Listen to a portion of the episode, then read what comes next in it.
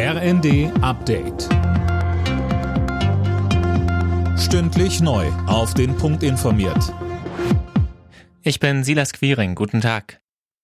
Die Zahl der Fälle von Rassismus und anderer Diskriminierung bleibt hoch. Am Vormittag hat die neue Antidiskriminierungsbeauftragte des Bundestags, Ferda Attermann, ihren ersten Bericht vorgestellt.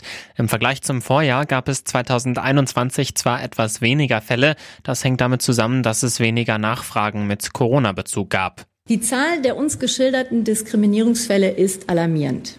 Aber sie zeigt auch, dass es viele Menschen gibt, die sich mit Diskriminierung nicht abfinden wollen und rechtliche Beratung suchen. Und das, finde ich, ist ein sehr gutes Zeichen.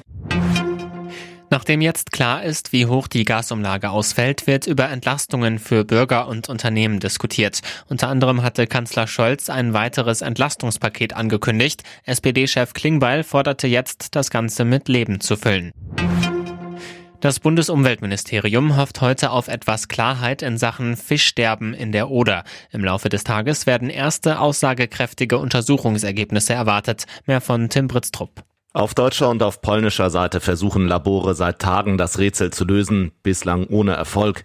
Ende Juli waren in der Nähe von Breslau die ersten toten Fische entdeckt worden. Mittlerweile bewegt sich die giftige Brühe auf die Odermündung zu.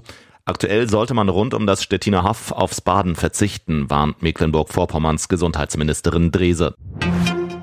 Neun von zehn Jugendlichen zocken an PC, Konsole oder Handy, der Großteil davon mehr als eine Stunde pro Tag. Das hat der Branchendienst Bitkom bei einer Befragung herausgefunden.